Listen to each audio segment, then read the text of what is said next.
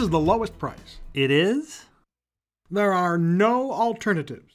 Really? I don't see any notes here that say there were any changes to the order.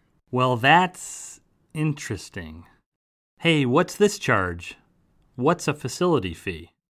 None of that sounds very good, does it? I mean, trust me, that is what distrust sounds like.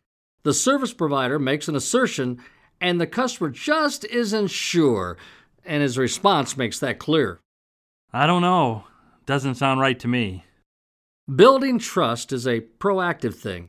Now, if you want your customers to trust you in the long term, then you have to take steps to demonstrate your trustworthiness in the short term.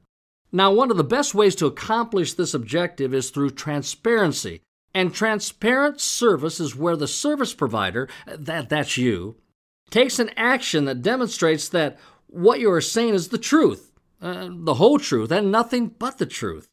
And now, as you can see here, among all the products that are going to meet your need, this choice is the lowest price. Our service provider is making the assertion, and he's showing his customer the computer screen at the same time, or a spec sheet that backs up his claim.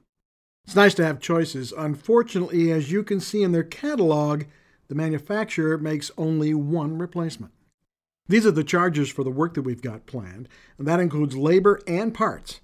Now, you're going to notice here there's a facility fee listed that's a standard charge to cover the chemicals used in the repair process and the disposal of old fluids and parts.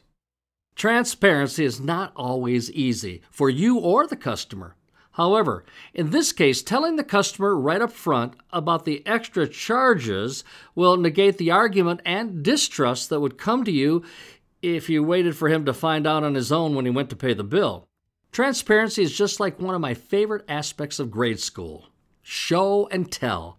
When you combine the show with the tell, you have transparency, and trust is sure to follow.